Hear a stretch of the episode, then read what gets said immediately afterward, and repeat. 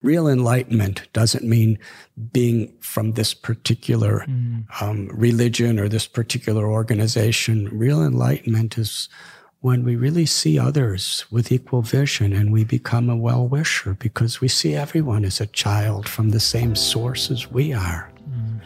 So, this tendency to compare ourselves to others, whether it's in beauty or wealth or fame or power or athletic abilities or it's it's simply a distraction from real happiness, real peace and real meaning in life.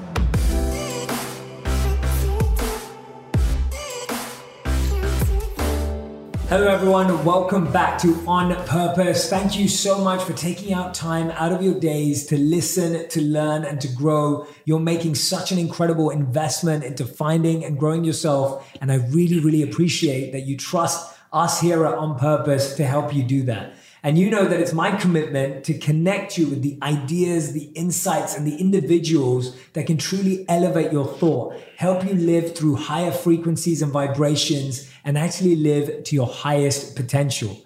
And today's guest is a truly extraordinary and remarkable person. Someone who has held such a deep position of change in my life, and I know for a fact has changed the trajectory of what I would have done.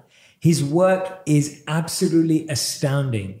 He's a world renowned spiritual leader, a philanthropist who's doing so much incredible work in the world, and a New York Times best selling author. His work's been recognized by everyone from Barack Obama through to everyone from Prime Minister Modi, through to business leaders, CEOs, and different people across the world. He's spoken at everywhere from Harvard, Princeton, Cambridge, Oxford, Apple, Salesforce. He's been invited to keynote at these organizations about real leadership, about deeper values and meaning and purpose in life. And his work to serve the world is absolutely phenomenal. He's built schools, hospitals, welfare camps, a food distribution program that feeds 1.2 million meals a day to the children of India, and an eco village that demonstrates sustainable living for modern day. This project is absolutely amazing, and you're going to get to hear about it on this interview today. His name is His Holiness Radhanath Swami, and he's been a Swami, a type of monk in the Hindu tradition, for over 40 years. Please welcome him to the On Purpose show. Radhanath Swami, it's such an honor and pleasure to be able to interview again. Thank you for giving me this opportunity for the third time. It is truly my honor and pleasure, Jay, to be with you again. It's uh, fantastic to be here with you in LA this time. Last time, the two times we've interviewed you before, first time we were at the Huffington Post in New York, and then we were at NASDAQ in Times Square. And so now we're here in LA, Hollywood. And I'm so grateful to you for always taking out time and being so gracious. And the first question I wanted to ask you, because I know that I get this conversation and question a lot, is what is a monk and what is the purpose of being a monk? And I think no one better to ask than someone who's been a monk for over 40 years now. So I'd love to hear your definition and from your journey. Everyone is unique. So everyone has a unique reason for whatever we do. That's just the nature of life. So similarly, we all have our reasons for going into our occupation, for the responsibilities we have for our families, and also for being a monk. um, the idea of a monk is could be explained from the perspective of the Bible, where it is said we should be in this world but not of this world. And for a person who's in family life or very much living within the secular society, that means we're performing our work, but simultaneously, our purpose, our goals, our intent is higher than this world. We're not motivated simply by greed and arrogance and envy and selfishness, but we're motivated by compassion, by love, by harmonizing our body, mind with our souls and with the world. So when one becomes a monk, one separates from many of the externals of this world, but is really doing it for the well being of the world. Mm-hmm. A Swami is an ordained monk within the yoga or Hindu tradition. And a Swami is one who re- does not have a specific family where one has to work an occupation to support, but one makes the whole world his or her family. That is the idea. It, within our community in India, for instance, we have industrialists and business people and politicians and farmers and engineers and scientists and educators and students. And we also have monks. And everyone has a very, very unique and special role. The monks are those who give their full energy to the community and society through giving an example of spiritual focus that can inspire and give direction to others in society. Mm. Yeah, I think that's such a beautiful answer, and I couldn't agree more. I think there's such a need today for us to. I always say that if we want to learn something deeply, you have to go to the person who's doing it with their whole life. So, if you want to learn how to play basketball, you would go to someone like Michael Jordan or Kobe Bryant. And if you want to learn how to be an investor, you'd go to Warren Buffett. And if you want to know technology, you'd go to Bill Gates. And I feel if people really want to understand service and giving their life for others, and to really understand how to overcome the impurities of the mind, then we have to go to monks because that's what monks are dedicating their whole life and their whole yeah their whole life to. And so that's that's beautiful to hear from your perspective that it is such a specific goal and it is so dedicated and devoted to that goal as as a life. And so you're spot on. We need examples and we need role models that we can truly look to for internal character so one of the things i'm interested by and for anyone who hasn't read this book it's called the journey home the autobiography of an american swami which is radhanath swami's autobiography and in that book, you talk about, and we've spoken about this before, but I, w- I want to look at it particularly at this angle here that at age 19, you chose to hitchhike across the world in search for the truth and in search for connection with yourself. First of all, why did you feel such a need to do that? Why did you feel that you needed to go and search for something? and how did you know you were getting closer because i think so many t- people today are are on a search and they want to find something but we don't know either where to look or b we don't know when we're getting closer so how did you know when you were on this worldwide journey i was a teenager in the 1960s which was a very turbulent time in the history of america and it, it, in many ways, it's not so different than today. Mm. You know, the specifics may vary, but the idea of something really being wrong. Mm. At that time, um, the civil rights movement was something that really impressed me because when I was a boy, I had a job 15 years old, and I was working with African American people who were the age of my parents. And I saw at that time that they were really beaten down by racial discrimination. And because of that, poverty, very little opportunity for education, to make a living, and to deal with it most of them were alcoholics, but they were such good people. They were my best friends in many ways.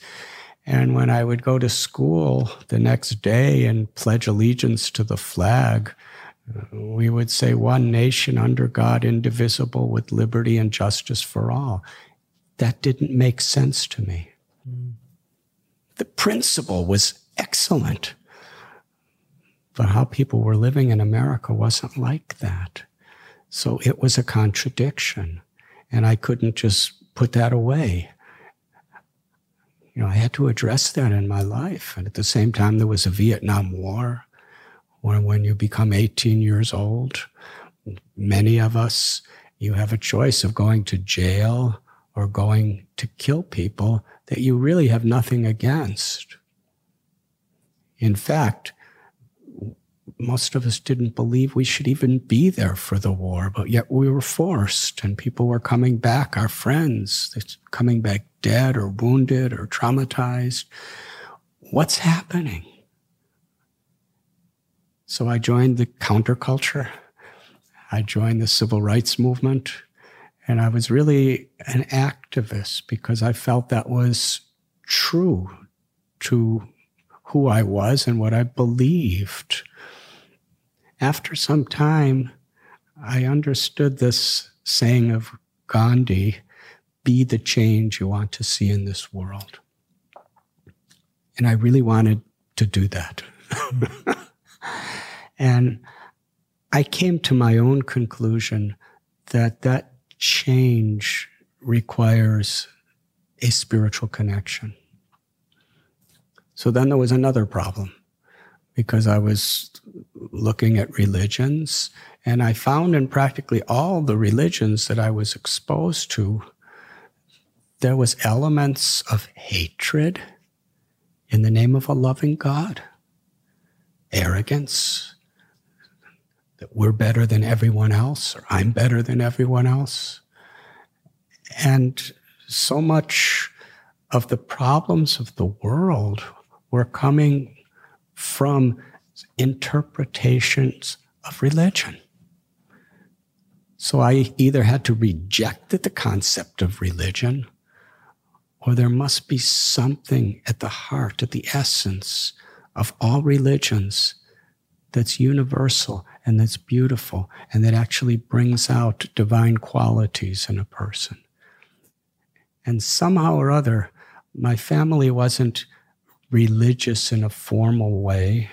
There were my mother and father were religious by selflessly serving their family and trying to be good to others. And that made a big impression on me. But as far as really searching for spiritual truth, I came to a conclusion that yes, there is something at the heart of all true spiritual paths that can transform us and unify us. And I was looking for that. Mm. So I began to study Judaism and Christianity and various forms of yoga. And when I went to Europe, I was studying uh, in cathedrals and in monasteries and at um, museums and in forests. And then ultimately, I had a calling to go east, and I hitchhiked. And while I was in the Middle East countries. I was studying Islam. And eventually, it took about six months to hitchhike from London to the Himalayas in India, where I studied various forms of Buddhism and Hinduism and yoga and, and other such spiritual paths and meeting great spiritual people. And I, I was looking for that essence and I found that that essence really is the inherent nature of every living being. We're all a part of God. And our greatest potential is to awaken the dormant love for God that's within us. Mm.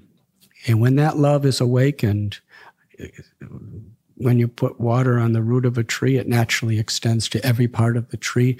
When that love is, ex- is awakened within our heart, it naturally extends to all living beings because life is sacred. When we understand ourself, we understand our relationship with everyone and with everything. The environment today is so much being neglected and exploited because we don't really have a heart connection where we understand how we are interdependent with the environment. And if we really care about other people, our own family, and the broader family of humanity and the expanded family of all living beings, of all species of life, the more our love gets deep, it expands to include more and more and more people of all varieties. Mm. And we're all depending upon, at every moment, the environment. Yeah. To the degree we discover that love within ourselves, to that dis- degree, it will be expressed through, through our actions, through our words, in whatever role we are in society, in the form of compassion. And that's that's that's amazing. I and I really want to talk about your environmental work. The thing that I find that you get asked this a lot, and what you did differently, which I think's unbelievable and and just insurmountable to believe what you were able to do. But today, I know that a lot of my generation, I know a lot of the audience listening, I know you get asked this question. We were with someone the other day that you know, it's just so depressive sometimes to look at the news and people read papers and then they go online and they see videos and there's just so much negativity. There's so much depression. Everything makes you feel down. And a lot of people feel like they just feel helpless to do anything. But when you saw pain, you actually use that as a launch pad to go ahead and try and change yourself, but also to change the world. Now, how does someone go from that journey? So, if someone today listening is really feeling like everything's just overwhelming and it's bringing me down, how do we deal with that emotion and actually change that experience?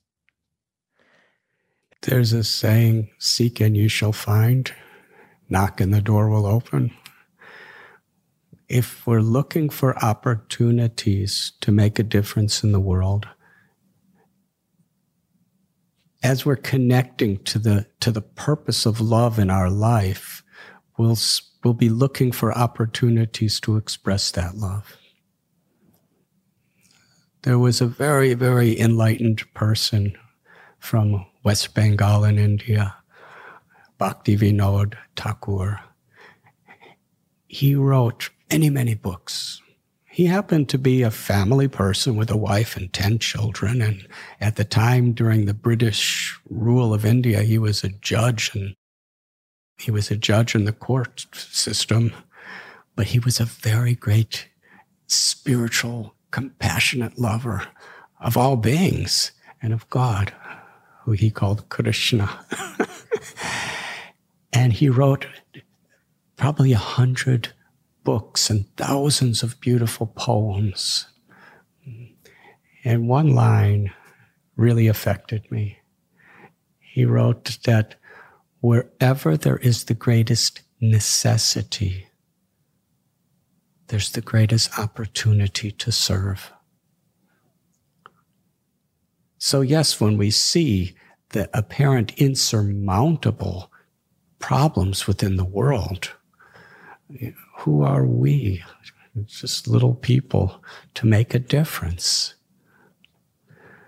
We could become very depressed, or we could just ignore the problems as far as possible so we could just go on with our life.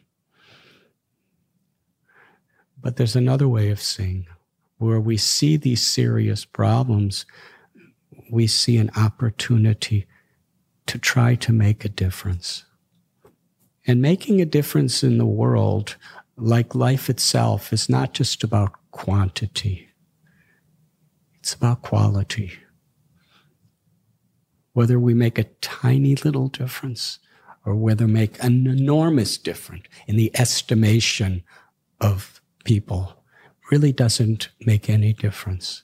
What's important, what gives our life quality, and the, real contribution we can give to the world is our intent and how we're applying that intent, uh, intent to what we do in our life.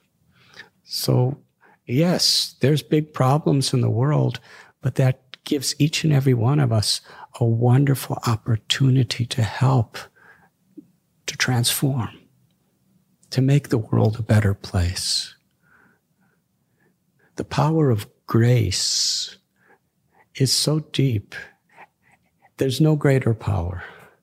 And even the littlest person, if we can connect to that grace within ourselves, we could do great things for the world. Mm. Whether it's helping one person or 10 people or 10 million people. If we're an instrument of grace, any little progress we make is tremendous. Mm. Absolutely. Absolutely. And you've encountered on your journey towards making that change, you've encountered so many difficult situations, so many challenges, so many near death experiences that you talk about in the journey home, so many moments where things were completely going wrong. What's given you in life? What's given you the resilience and the grit to kind of keep pushing on? Like, what has been that driving force and that motivating force that, despite all of these really deadly situations, you've found a way to to continue to move forward when most of us would give up. well, if I if I am to be completely honest, I don't really know how to do anything very well. but that's a blessing in my life because in difficult situations, I really try to sincerely take shelter of a higher power, mm. the power of grace, the power of, of, of God's presence within the hearts of all beings and within the heart of myself. And when I take shelter of that and am willing to be an instrument of that grace, mm. then sometimes wonderful things could happen even through me, but they could happen through everyone. yeah. Yeah, it takes it takes a lot. It takes a lot to do that to recognize the to recognize that we can access that grace. Today there's a lot of talk about self-love in the world and self-care. And we hear these themes a lot because people are struggling to give because they're like, well, I don't even have, you know, I don't I don't feel good. So how can I give? And we're trying to find good everywhere or trying to fill ourselves up. But actually I've seen in your life you've often given even what you didn't have for yourself. Like you've tried to facilitate for others what you may not even have had in your journey. And I've always found that fascinating by observing your work and your life that you've constantly gone out of your way to give other people the facilities that even you never had access to. And and when I observe that, I just think, wow, that's such a beautiful way to live because even the studies show that when we serve, even if we're in a bad position, our mental health increases, our happiness increases, our joy increases. Even if we're struggling, when we choose to help someone else, it actually benefits us immediately as well. So even when we're in a tough situation, we can still find a way to give, and that will actually benefit us back. So a cellular phone, mm-hmm. which many people are familiar with. yeah, definitely. they can perform so many functions. But they can't perform any function properly unless they're charged. Mm. True. So it's really important that we put some time aside to charge our own hearts, our own minds, our own consciousness mm. through being with enlightening people, to putting some time aside to really cultivate enlightenment, positive thought, connection with the divine, with God within our hearts. When we when we become spiritually charged like that, then values, character, and compassion can be infused in whatever we're doing in our life. Mm. It's important that we can't give something we don't have. So when we're, when we're with uplifting people, like watching your show, Jay Shetty, it infuses people with positive energy, with a positive outlook in the world. when we're with people or we have some, whether it's through books or social media or personal exchanges, people who uplift us, mm-hmm. who bring us closer to the love that's within ourselves, who open the doors to actually understand the beauty of God within ourself and everyone. We become charged. Mm. And then we actually see how, whether we're in business or entertainment, or whether we're monks or anything else, whether we're fathers or mothers or students, we can make a difference in the world, a wonderful difference, mm. individually and collectively. A few like minded people who have high spiritual values can make a tremendous impact toward peace, toward love and compassion in the world. We should never be discouraged. Absolutely.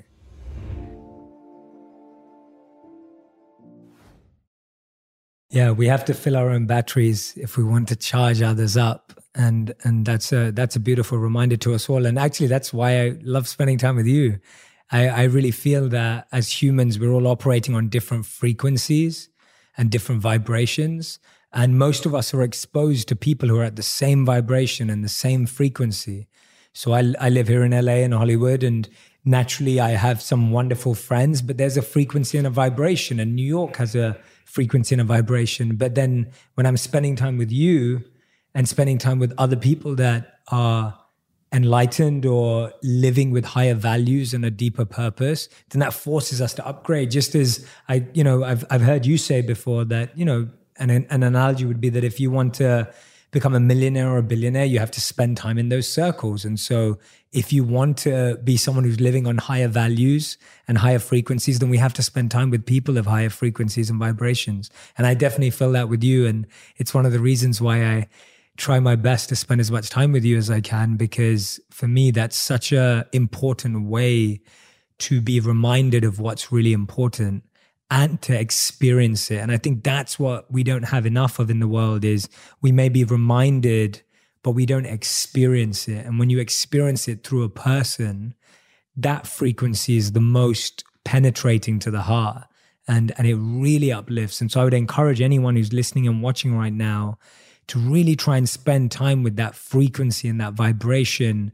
Of course, you can do it through video and audio, but when you can be in the presence of someone I think it's it's truly something that has to be lived through and experienced. It's not something theoretical that you can you can kind of do sitting in a laboratory or or sitting in your home. You have to go out there and find it. So thank you for for being that in my life for sure.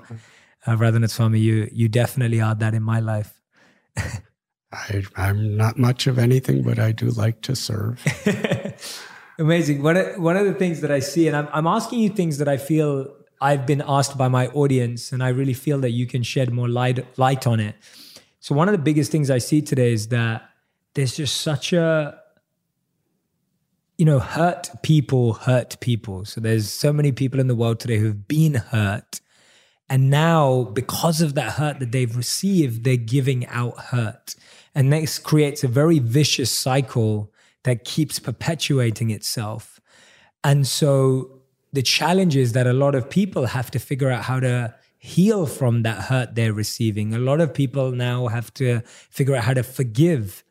And so I would love to ask from your perspective, how have you learned in your life to heal from pain others have caused you?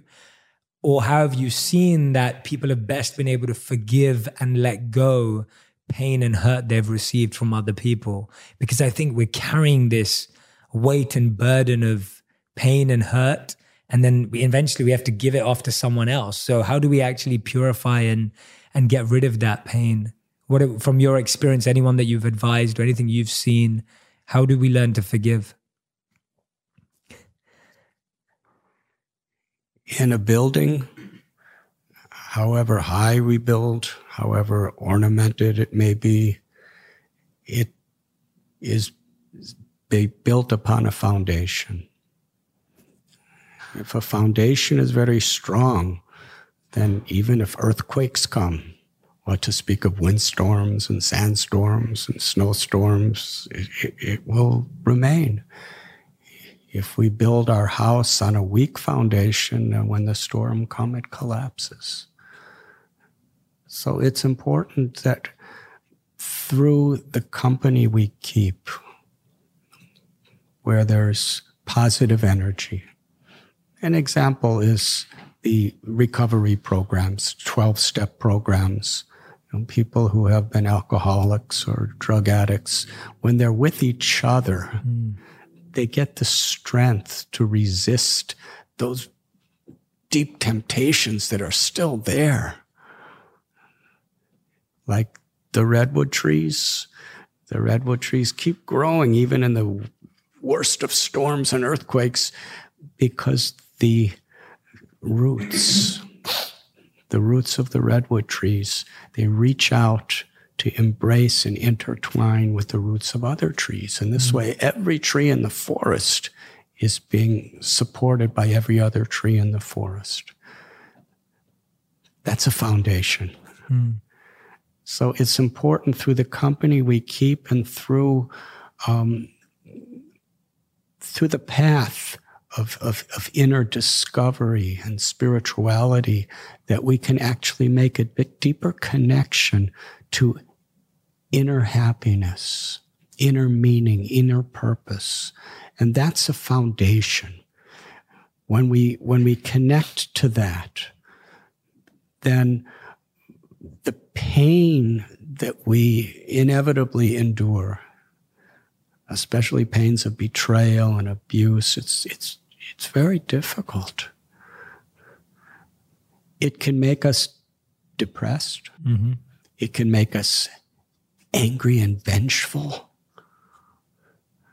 Or it could help us to recognize other people who are enduring that pain and give us a very, very special opportunity to know what they're going through and help them. Mm. So if we're looking for the opportunity to help others because we understand what they're going through, then it can transform our life from something that's that's destructive to something that's constructive. Yeah, absolutely. It's a great example you gave actually because this building that we're in right now, I was here during the earthquakes and I felt them for much less time because this building actually has roller skates underneath it, I was told. So the building during the earthquake actually has the flexibility and adaptability to move a little left and right to, to deal with the foundation is built that way so that it can actually deal with the shock. And I, and I thought that was such an interesting way of looking at now you're making me look at it from a from a spiritual point of view. I didn't think of it when i first heard it but just having that adaptability and flexibility. In one sense the idea of yoga we often think of it as a physical thing to make us more flexible. But actually yoga is meant to go deep and give us a frame of mind harmonize the body the mind the intelligence with the heart and with the living force, the soul. Mm. And when we have that foundation, then uh, we become very flexible. When situations come, even the most difficult situations, we learn how to adjust and make a positive difference in our own life, in our loved ones, and for the world. Mm. That's really the idea of yoga. That's the idea of spirituality. That's the, the purpose of religion. Yeah.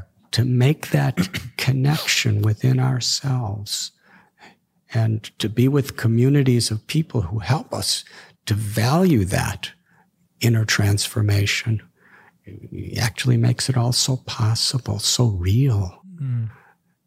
And then we adjust ourselves to whatever storm may come in life in such a way that we could be instruments of peace. Absolutely. Absolutely. And I think it's important when we're training ourselves in that way for flexibility and adaptability. I find that the reason why we struggle with flexibility and adaptability is we're trying to hold on so hard to something that's trying to change. like we're trying to keep things the same when things are trying to change and we're just trying so hard to hold on and when you're holding on to something that's moving and then you're shaking with it as well and and i find that flexibility and adaptability comes from when we realize that everything has to change everything has to move and hopefully that spiritual realization allows us to to move a little bit every day to just recognize that things aren't going to stay the same and we start developing that that flexibility and adaptability I don't know. That's just some of my thoughts on, on everything you're sharing. Here in California, when I'm driving, I see people surfing on the ocean. Something we don't do so much in the Himalayas. you snowboard. surfing is like life. The wave is flowing, and the surfer can't change the wave. Mm. The surfer has to adjust herself or himself in such a way that we can stay on top of the wave and keep moving forward. Mm-hmm. So, whatever may happen in life, in the ocean of life, there are so many different kind of waves that will come. Mm. And we have control over some things, but ultimately we don't have much control. We have to start growing old. Sometimes we get diseased. Sometimes people honor us. Sometimes they dishonor us. Sometimes there's pleasure and pain. There's heat. There's cold. There's honor. All these things are always changing in this world. It's the nature of the world. Dualities and changes. And greatness in life is, is, is not just the quantity of how much we accumulate but how we remain, we maintain our character, our integrity, our compassion, and we're living with love. Mm. That's, that's real wealth. Mm. Unfortunately, people are so much obsessed with external forms of wealth. But oftentimes we can have so much power, so much control, so much property and money, but we're like in poverty within. Yeah. We don't have inner satisfaction, inner fulfillment. Real wealth is to love and to be loved. Things can give some degree of satisfaction to the mind and senses, but only love can give satisfaction to the heart. Mm. And our real experience in life is our heart. But sometimes our heart is crying, crying for inner fulfillment. And, and we try to deal with it by just running outside and, and, and, and trying to find so many um, alternatives. Yes. But we never really do. So inner wealth needs to be harmonized with our pursuit for outer wealth. It's not one or the other. Mm. It's a it, it's it's a synthesis of inner growth as well as you know trying to grow outside of ourselves so a, a good surfer adjusts to the waves so that he or she could just keep moving forward. And uh, life is very much like that. Yeah. I love that example. That's a really wonderful analogy and way to look at it because you're spot on. You can't control the wave. You can't try and say, oh, I want the wave to happen in the same way as it did last time, or, you know, I hope we see that wave again. You can keep thinking like that, but it's very unlikely that that wave will repeat itself in exactly the same way. And so, unless we're adaptable and we're aware and we're observant, that wave will just, you know, can take us down. Sometimes those waves come by how other people treat us by how the society and the world and the politics are. Mm. Or sometimes the waves are within our own minds. Mm. You know, we have habits of the past, conditioned experiences of the past, and sometimes they're like tsunamis. yeah. that could really um, invoke very, very detrimental actions and words. Mm. We have to learn by, by having a good foundation, by having uh, a connection to higher values, purpose, and satisfaction, then whatever waves come externally or within our own minds, they actually help us to move forward. Mm. Absolutely. No, that's beautiful. I love that. However, that that when you were making that point about inner and outer wealth, and I was thinking about one of the biggest challenges in the world today is comparison and comparing. And we see now that we live in a world where we're exposed to everyone's success. So when you look on social media and you see what car people are driving or what home people live in or what beautiful holidays and vacations people are going on, and envy and comparison just seem to be such strong emotion where we, like what you were saying, we always feel like, you know, internally poor like we feel poor, both externally and internally, and in a in a deeper sense. How can people start? The foundation example is beautiful. How can we start to stop comparing ourselves to others? How have you advised others in the past to stop comparing their experience of life and what they're getting in their life to what others are getting? There's, sure. there's that famous saying, which I believe you have spoken many times, that if a fish is evaluated by how it can climb a tree, then that fish is going to feel self very stupid throughout mm. his life. Mm. A fish's ability is to swim. Mm. A monkey's ability is to climb a tree. Mm. and each and every one of us is unique each and every one of us has a sacred, beautiful purpose that we can contribute to the world. And as we said before, it's not a matter of the quantity. If we have the capacity to do something with great quantity and we build it on the foundation of a quality value of life, then that's wonderful. There's a story in Lord Ram's Leela um, Ram was an incarnation of God. And he was one of his devotees, Hanuman, who was very, very powerful, great, great devotee. He was building a bridge across an ocean by making big rocks float. So Hanuman was carrying a gigantic mountain peak. And as he was walking, there was a little spider in front of him. And that spider was doing the best he could do to help build the bridge for Ram by kicking one grain of sand at a time with his little tiny legs. He was trying so hard. And he was in Hanuman's way.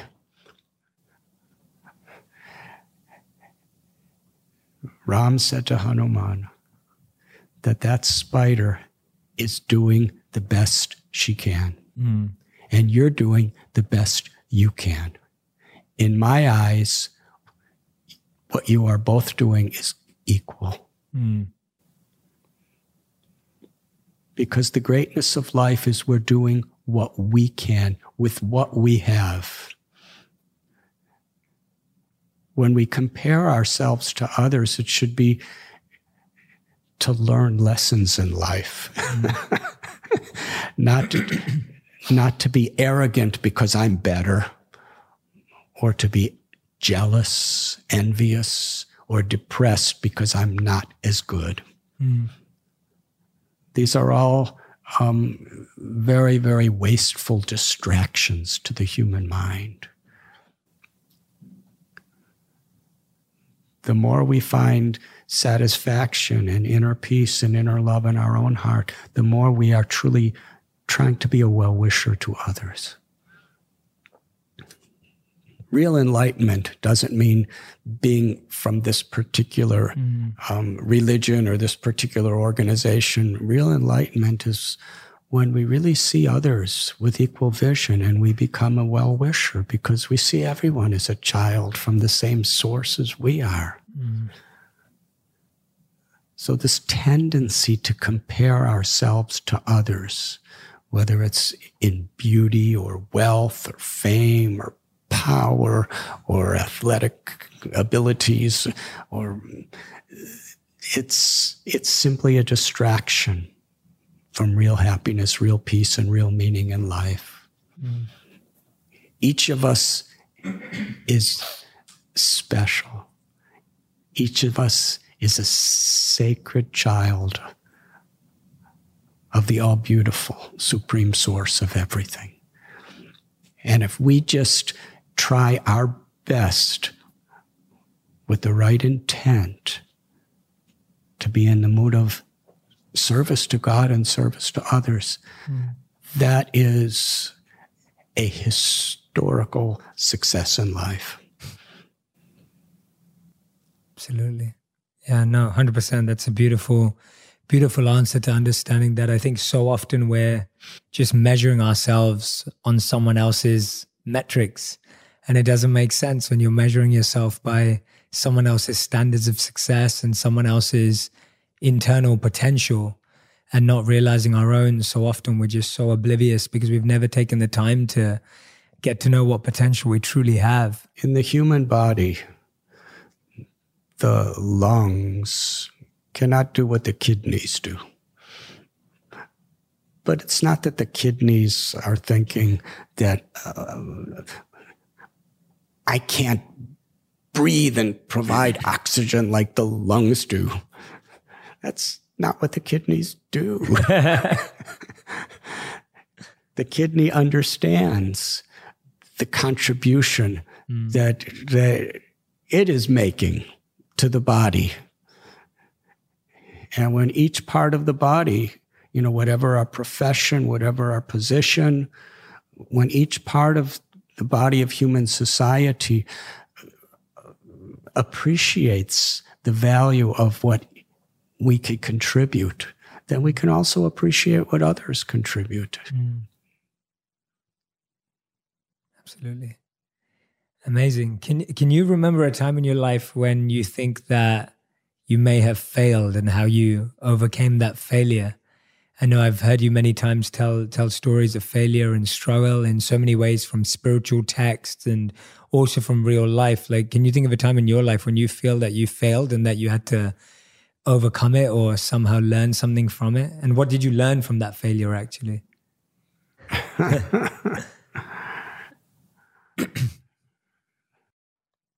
Failing is healthy.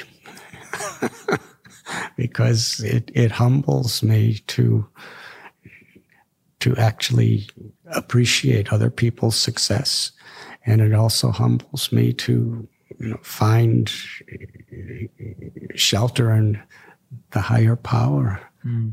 that's within all of us so i'll give an example that's just crossing my mind now that when I went on this journey to the east, um, I was supposed to come home after two months. it was just a summer trip after one semester of college that I was in Europe.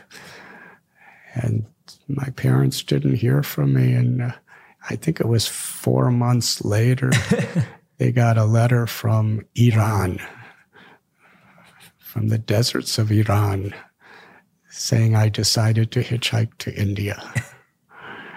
and of course, there was no return address because I didn't have any address. So years went by where every now and then I just sent them a little letter telling them I was still alive. Can you imagine what a mother and father are thinking when their teenage son is away from home in these mysterious places?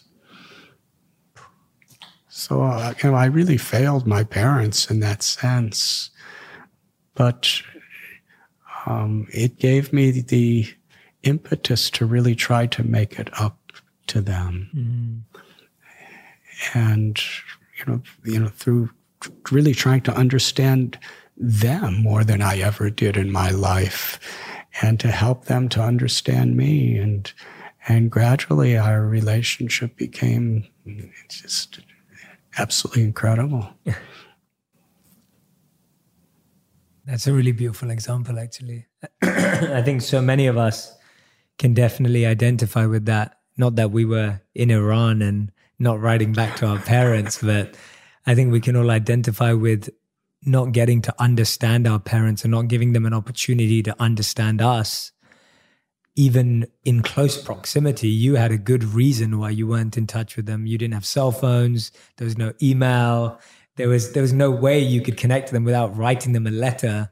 And today I know so many of us struggle to stay in touch with our parents, even when you can literally just pick up the phone or go and visit them. Another apparent failure mm. is sometimes there's things I have to get done, projects that have to be, you know, accomplished that I don't give proper attention and time, you know, to those people who, you know, are very, very important in my life. Mm.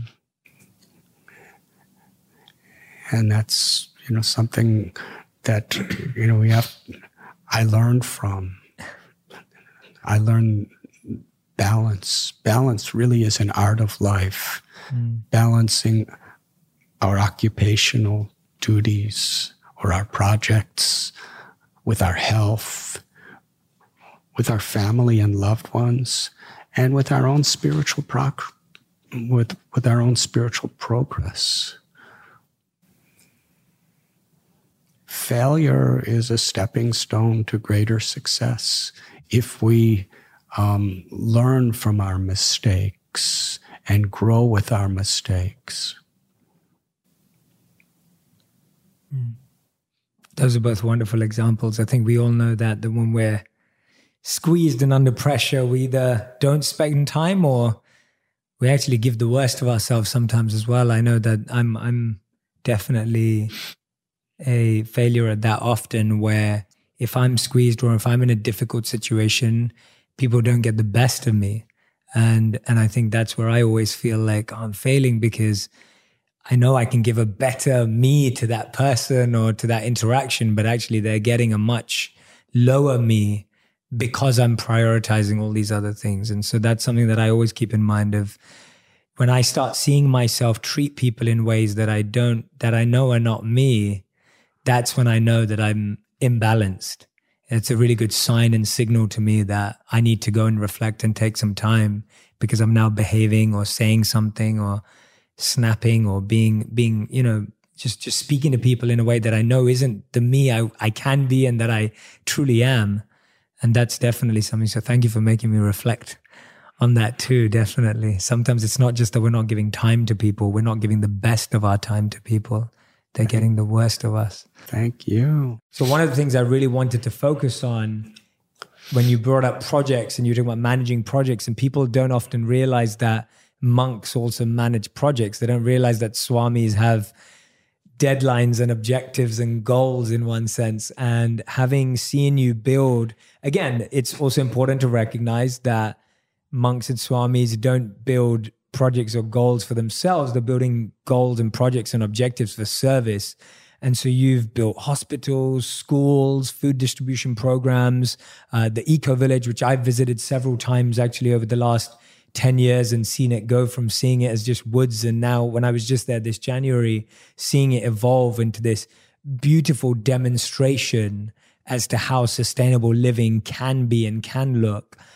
And I wanted to start off first as a more broad, high level of where I want to start first is where why did you feel so moved to get involved in philanthropy, which now has evolved into environmentalism as well? Why were those things so important to you personally? Why did you feel the need to become an activist in that space? One of my greatest inspirations is my spiritual teacher or guru, Srila Prabhupada, who taught that everything within this creation is potentially spiritual. The difference between material and spiritual is our perception. Is a knife good or bad? If a knife is in the hands of a thief, will kill someone to rob them. If that same knife is in the hands of a surgeon, we'll use it to save a person's life. So the things of this world, when they're used in harmony with our true spirit, with, with God's compassion, then all the things of this world have a very, very positive use. But if we're seeing this world as something for me to exploit and enjoy at the expense of others, then the same thing becomes negative or destructive. So when we understand the spiritual potential and we have a grateful heart, then we'll recognize every drop of water that's falling from the sky is necessary for life. The sunshine is necessary for life. The earth is necessary for life. It's, it's God's gift to us. At our eco village, we apply this idea that everything is sacred property. And therefore, to respect and live in a way that nourishes the environment rather than depletes the environment is, is inherently spiritual. Mm-hmm. And when we understand that everyone is God's children, we understand that everyone is interdependent with each other and everyone is interdependent with the environment around us. So we're walking on the ground. And most of us, we just walk on the ground and we don't really think much of it. But if we have grateful hearts, we recognize the gift of the ground. So we've learned through traditional methods aligned with modern science also how to take the earth from the ground and make compressed bricks which has less than 1% the, the impact on the environment as regular bricks.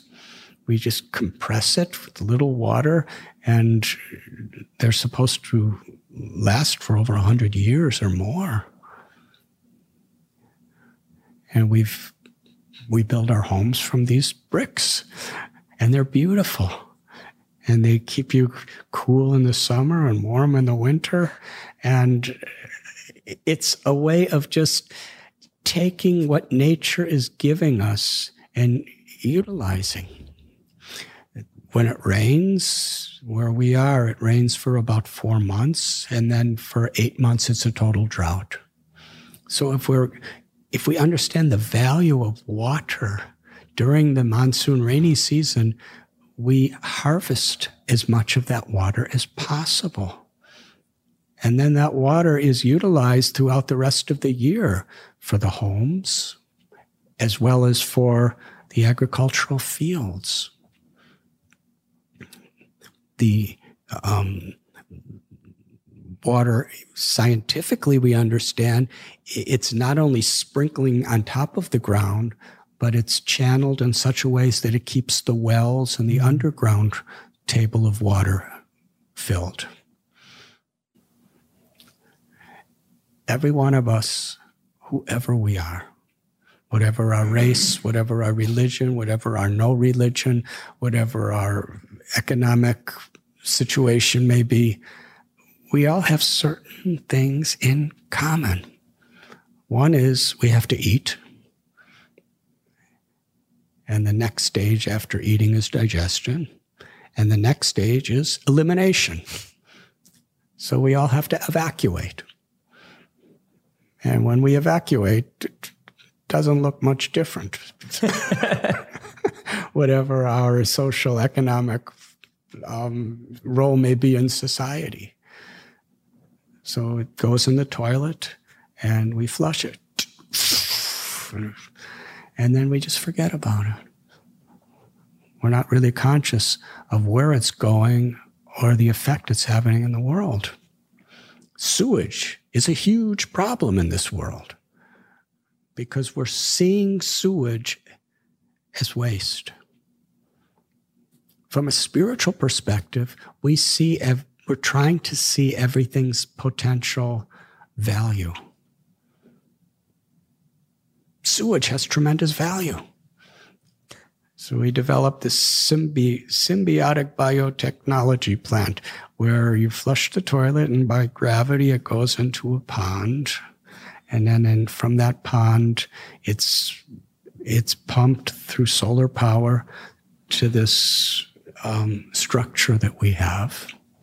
And there it's sprinkled and it, by gravity, that, that sewage water just goes down through, through certain types of soil and roots and stones and different types of bacterias and different types of little worms we put there.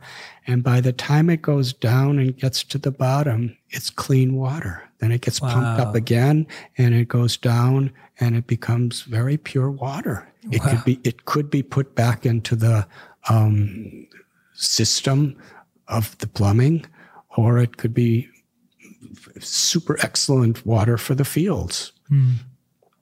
But in the process, where it's being refined, that area is a paradise. We have several hundred papaya trees on our property, but up there where the sewage is being refined, the papayas are about twice the size. Wow. In fact, some teachers from New York came there and they they said this is not a papaya. this is a poopaya. and up there there's such luxurious growth of jasmines and roses and wonderful flowers. And this is what's happening through the process of natural sewage refinement. Wow. it's bringing the water to a natural clear state and where it's happening, it's a beautiful garden. Mm. And actually, every time you flush the toilet after you utilize it, you're making the flowers bloom sweeter fragrance. And the papayas are getting bigger. So this is a principle. Mm. With Mother Earth, you know, we, something like the urine of cows. There's ways of making that cow urine into incredibly effective pesticides to put on our plants, you know, to, to, to so that insects are, are not attracted. Instead of chemicals, which can poison us, and, and be detrimental to the topsoil of the earth, it, it replenishes. And there are many, many different ways when we explore it, how through natural methods we could be restoring Mother Earth with all of the with all of the situations that we make think of as waste or problematic. Mm. So our eco village is on the basis of this spiritual principle that God has given us so much and being having grateful hearts to see how everything and everyone is interconnected and how everything and everyone is an, an invaluable asset. That's amazing. I, I love that principle of not seeing anything as negative or waste and when you see it as valuable you're you're able to create it into incredible things which is just unheard of right? Like we just like you said we just throw it away. We have another you know land pile of different things and we don't recognize where it's going or what it's useful for but actually all of it can be reused and recreated into papaya fruits and flowers and so many amazing things. That's extraordinary. It's really really extraordinary and that, of course, we're speaking about the ecology, but also among human beings. Mm. When we recognize and appreciate the potential in someone, we can bring out the best in them. Mm. Otherwise, if we're just seeing that people have problems, people have made mistakes. If we only focus on that, mm. then usually we just make them worse. Mm. And it's a, a, it takes it's a tremendous liability on society at large. But when we see a potential by which, through education, through proper, you know, um, culture, we can bring out the best in people, and by bringing out the best in people, that's the greatest power to actually overcome the weaknesses in people. It's amazing. It's incredible. Thank you for sharing that. Thank you so much, and I hope everyone listening will take an opportunity to go visit as well and and get to experience it for themselves. It's amazing. So we've reached the stage of the interview where we usually do the final five. These are the final five questions, which are usually answered with one word to one sentence. Uh, I'll let you expand as, as you feel. But the first question is uh, if you could change one thing about the education system, what would that one thing be?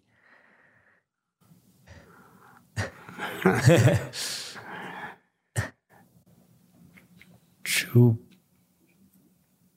encourage a person to live by their potential mm-hmm. and to be happy. Wonderful. Uh, question number two If you could have everyone in the world do one practice every single day, what practice would you give them to do? It could be a value, a quality, a habit, it could be anything, it could be any practice to recognize unity and diversity. Wow, that's amazing. Absolutely. Uh, number three, what's the one thing people can do to attain more peace and calm every day, to experience peace and calm? To reconnect with our true self.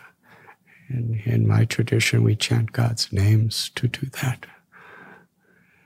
Wonderful. Question number four what would you say you've been I was I was trying to do the math. I think I'm right. You've been meditating for definitely over 50 years and and for countless hours each day in in different meditation traditions. What would you say is the number one thing that you've gained through through meditating for over 50 years? A connection with a love that's beyond me. God's love and to share that love through compassion. It's beautiful.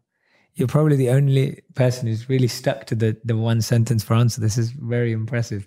Uh, fifth and final question is if you could advise world leaders, influencers, people who have an impact in the world today, if you could leave them with a message, uh, what would that message be for them? Character what leaders do becomes the standard that the society pursues. We need leaders on all levels parents, politicians, business leaders, education leaders who live with integrity, with character. To understand that our true joy in life is to serve, mm. to be a servant leader a well wisher who's really trying to bring the best out in others by our personal example. Amazing. Thank you so much, Radhanath Swami. You're uh, an absolute joy to be with. I'm so genuinely and deeply fortunate that I get to spend so much time with you and get to receive so much of your guidance and presence in my life. I know for a fact that anyone who's listening and watching, just by hearing His Holiness speak, and hopefully, you've been able to feel the presence and energy that I feel whenever I'm around him through his words, through his advice. I, I can definitely say that he's someone that over the years I've seen him surrounded by thousands of people and I've seen him one to one. And he's one of the few people that I could say is exactly the same in both scenarios. And for me, that that's a real deep sign of character and integrity is when someone's exactly the same, whether they're you know, surrounded by hundreds of thousands of people and in incredibly influential spaces and then being one on one. You know, he's he's just the same incredible human being. And I'm so fortunate that I I met you in my life. I'm really genuinely so happy. And I hope that all of you got to experience that through this interview. I'd love for you to recommend to go and follow His Holiness Radhanath Swami on Facebook. It's at Radhanath Swami on Instagram. It's at Radhanath Swami as well. And on Twitter, on all platforms of social media. It's, of course, he's not there tweeting and, and, and sharing them. It's, it's people from his team who are sharing his work through those platforms. But definitely, if you want to add some enlightenment, some spirituality, and that energy to your feed, then go ahead and follow those channels right now as well. But Radhanath Swami, thank you so much for this opportunity. Uh, and for those of you who are really fascinated with the work, you can also check out The Journey Home and The Journey Within, two of Radhanath Swami's books. The Journey Home is his autobiography, which I recommend reading first, and The Journey Within is lessons that you can actually practice on your path uh, towards service and towards growth. So, again, we're so grateful to have you here. And we're really, really deeply appreciative of everyone who's been listening and watching the whole way through, wishing you and sending you so many beautiful prayers and meditations to each and every single one of you. Thank you, Radhanath Swami. Thank you so much. Thank you. Thank you, Jay.